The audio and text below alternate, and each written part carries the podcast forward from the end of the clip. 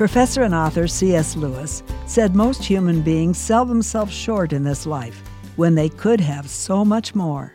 Wrote Lewis, we are half hearted creatures, fooling about with drink and sex and ambition when infinite joy is offered to us. Like an ignorant child who wants to go on making mud pies in a slum because he cannot imagine what is meant by the offer of a holiday at sea, we are far too easily pleased. Too easily pleased?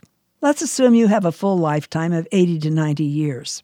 At the end, how do you want your life to be described? That you were happy, that you were successful, that you achieved significance, or what? What does it take to satisfy you? C.S. Lewis said most of us sell ourselves short in life when what God wants for us is laid out plainly in Jeremiah 29:11.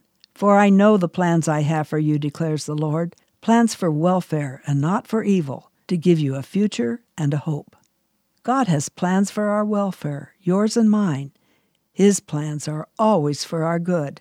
That doesn't mean that unpleasant things will never happen to us, but it does mean that whatever He allows to happen will eventually turn out for our good if we seek Him and endeavor to live for Him day by day.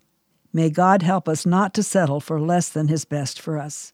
Stop for a moment right now and pray this prayer Lord, I don't want to accept anything less than your best for my life.